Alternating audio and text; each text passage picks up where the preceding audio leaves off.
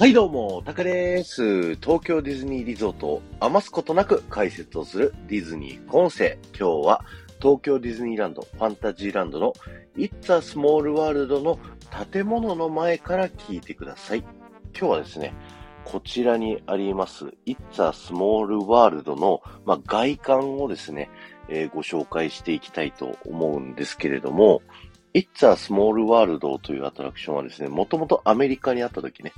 アメリカのニューヨークの万博のアトラクションとして、えー、登場しました。で、まずは中身の方ね、ボートライドで、こう、ボートに乗ると、いろんな世界中の子供たちの人形が It's a Small World の歌を歌うっていう、この中身の部分ができて、で、この中身の部分をカリフォルニアのディズニーランドにじゃあアトラクションとしてそのままお引っ越ししましょうという風になった時に、じゃあ外観どうするっていうところでできたのがこちらの建物になってるんですけど、こちらの建物すごいね、可愛らしいデザイン。こちらをデザインしたのがですね、メアリー・ブレアさんという方がですね、えー、デザインをしました。メアリー・ブレアさんは、あの、アリス、不思議の国のアリスだったりとか、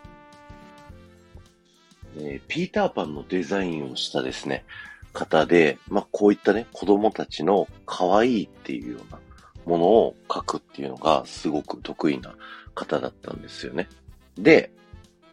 えー、ウォルト・ディズニーがですね、It's a Small World のこの外観を作るときにですね、メアリー・ブレアさんはもう引退をね、実はしてたんですけど、えー、メアリー・ブレアさんに頼んでですね、なんとかこの外観をデザインをね、スケッチ描いてくれっていうふうに頼んだんですけど、最初に作った第一稿というものはですね、なんとウォルト・ディズニー気に入らなかったんですよね。で、ウォルト・ディズニー自体は決してダメだというような否定的な風に言葉としては言わないんですけれども、何か他の案ちょっとやってみようかみたいな感じで、あのー、別の案を出してくるようにね、もうほぼ強制的にそれを誘導するっていうことで、メアリー・ブレアさんがですね、怒っちゃってですね、あのー、勝っちゃったんですよね。はい。で、困ったのが後任のね、えー、担当の方なんですけど、その担当の方が、まあ、It's a Small World の外観を作れっていう風になったはなったんですけど、いや、でもこのメアリー・ブレアさんがね、もうアトラクションの中身自体も全部プロデュースしてるっていう、この可愛い世界観を僕がね、こうやるわけにはいかないという風に、えー、言われましてですね、その後任がですね、ローリー・クランプさんという方なんですけど、ローリーさん、困ったローリーさんはですね、こっそりメアリー・ブレアさんに電話をしてですね、なんとかこの It's a Small World の外観を作ってくれないかという風にお願いをして、スケッチを書いてもらって、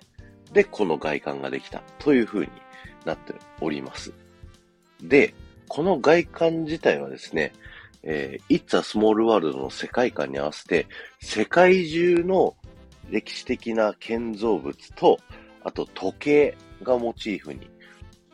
なっているんですよね。なので次のね副音声ではこちらの It's a Small World のこの外観スモールワールドクロックっていう風にね言われてるんですけども、こちらのモチーフになっているものをですね、全部ご紹介したいなというふうに思っております。次回の副音声もどうぞお楽しみにしてください。今日は終わりです。ありがとうございました。この放送が面白いと思った方はぜひいいね残していってください。そしてコメントもね、していっていただけると僕はものすごく喜びますので、よろしくお願いします。この後も夢が叶う場所、東京ディズニーリゾートで素敵なひとときをお過ごしください。